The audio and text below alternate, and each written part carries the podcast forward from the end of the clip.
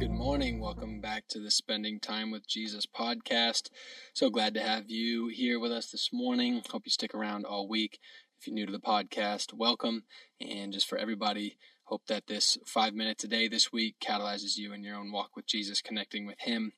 Um, we are having church on this coming Sunday, so want to make sure everybody knows about that. June 7th is going to be our first Sunday back, and on Wednesday, we're going to be making more clear announcements about the details of that and how that is going to operate. So if you could give us a little bit more time to make sure we get all that nailed down, that'd be helpful for us. So be on the lookout Wednesday on email, social media, all that sort of good stuff. We are excited. Can't wait to be back on Sunday. For those of you who are ready to be back together. Open up your Bible this morning to Luke chapter 10. We are going to be talking this week, continuing along the thought that we talked about on Sunday, conversation we had um, around the thought more than skin deep, as we continue to have conversations and try to learn from Jesus and His Word about how we navigate the pain, injustices, complexities, and so many other things of the world that we're living in, the life that we're all experiencing. And how do we do that together? How do we love God and how do we love one another in all the ways that we are similar and all the ways that we are different? So, we are going to be continuing that throughout this week. Luke chapter 10, uh, Jesus tells a parable called the Good Samaritan. If you've been in church, you've definitely heard it. If you've never been in church, you probably have still heard it.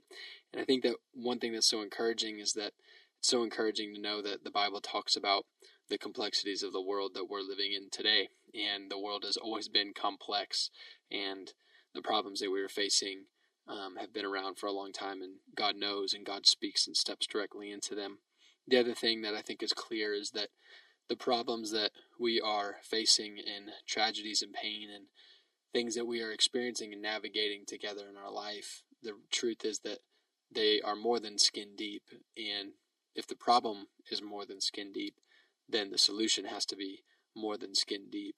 And I'm so thankful that that is who Jesus is.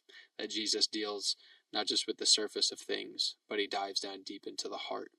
And that's what happens here in the Good Samaritan parable.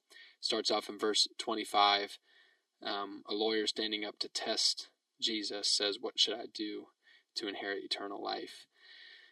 And I want to just kind of start on this thought, and he even goes on into verse 29. It says, But this lawyer, desiring to justify himself, said to Jesus, And who is my neighbor? This man stands up to test Jesus and to justify himself.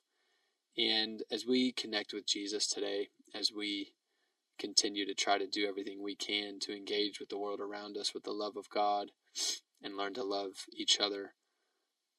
I want us to open up ourselves to the Holy Spirit today and um, just say, Lord, would you humble me anywhere that I need to be humbled? Sometimes when we face difficulties in our life, we stand up and we put Jesus to the test. We put God to the test.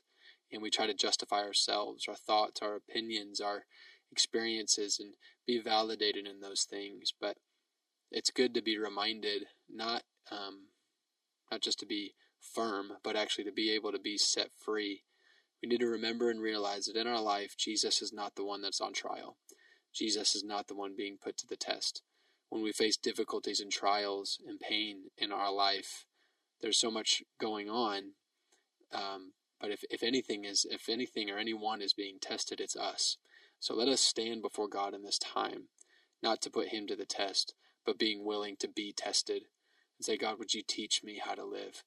And let's ask Him that question not so that we can be justified in ourselves, but so that we can humbly receive His instruction, His leadership, and therefore His healing. So let's stand before God today. Lord, what must we do to inherit eternal life today? Us as individuals, us as a church, us as humanity, as a nation, as a city, as people. How do we inherit eternal life? Would you teach us today, Holy Spirit? Have a great day walking with Jesus.